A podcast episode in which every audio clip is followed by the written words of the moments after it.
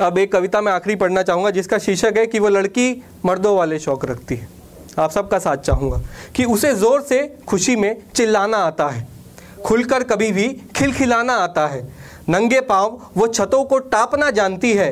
Stool पर चढ़ पड़ोसी के यहाँ झांकना जानती है।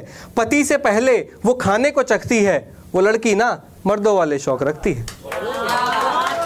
बहुत बहुत शुक्रिया। तेज़ी से उसे अपनी साइकिल चलाना पसंद है। सिनेमा में पर्दे पर उसे सीटी बजाना पसंद है। घर वालों से हर बात पर उसका झगड़ा होता है और लड़ती उसी से है जो दिखने में तगड़ा होता है। खुली शर्ट और पैंट में वो कितना ही जचती है।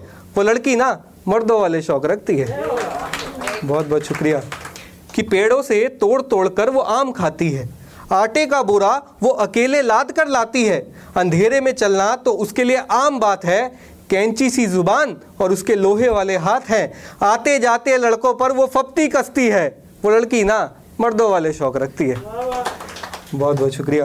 कि गुल्ली डंडा और कबड्डी उसे मज़ेदार लगता है। गुल्ली डंडा और कबड्डी उसे मज़ेदार लगता है। गुड्डी गिड़ी गुड्डी गुड़िया का खिलौना उसे बेकार लगता है। राखी बंधवा कर उसने भाइयों का रखा है ख्याल। जितनी प्यारी सीधी है उतना ही मचाती है धमाल।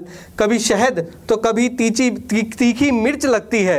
वो लड़की ना मर्दों वाले शौक रखती है।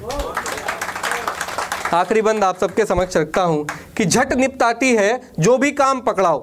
कि झट निपटाती है, जो भी काम पकड़ाओ, इसके हाथ की कारीगरी जैसा तुम करके दिखाओ, घर को पूरा इसने अपने कंधों पर संभाल रखा है, सख्त होकर भी भावनाओं को निकाल रखा है, बाबूजी के पैर दबाने ये रातों को जगती है।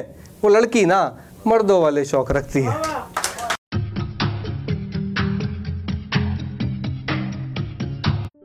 ये कविता योर वॉइस और हब हॉपर के द्वारा पेश की गई है।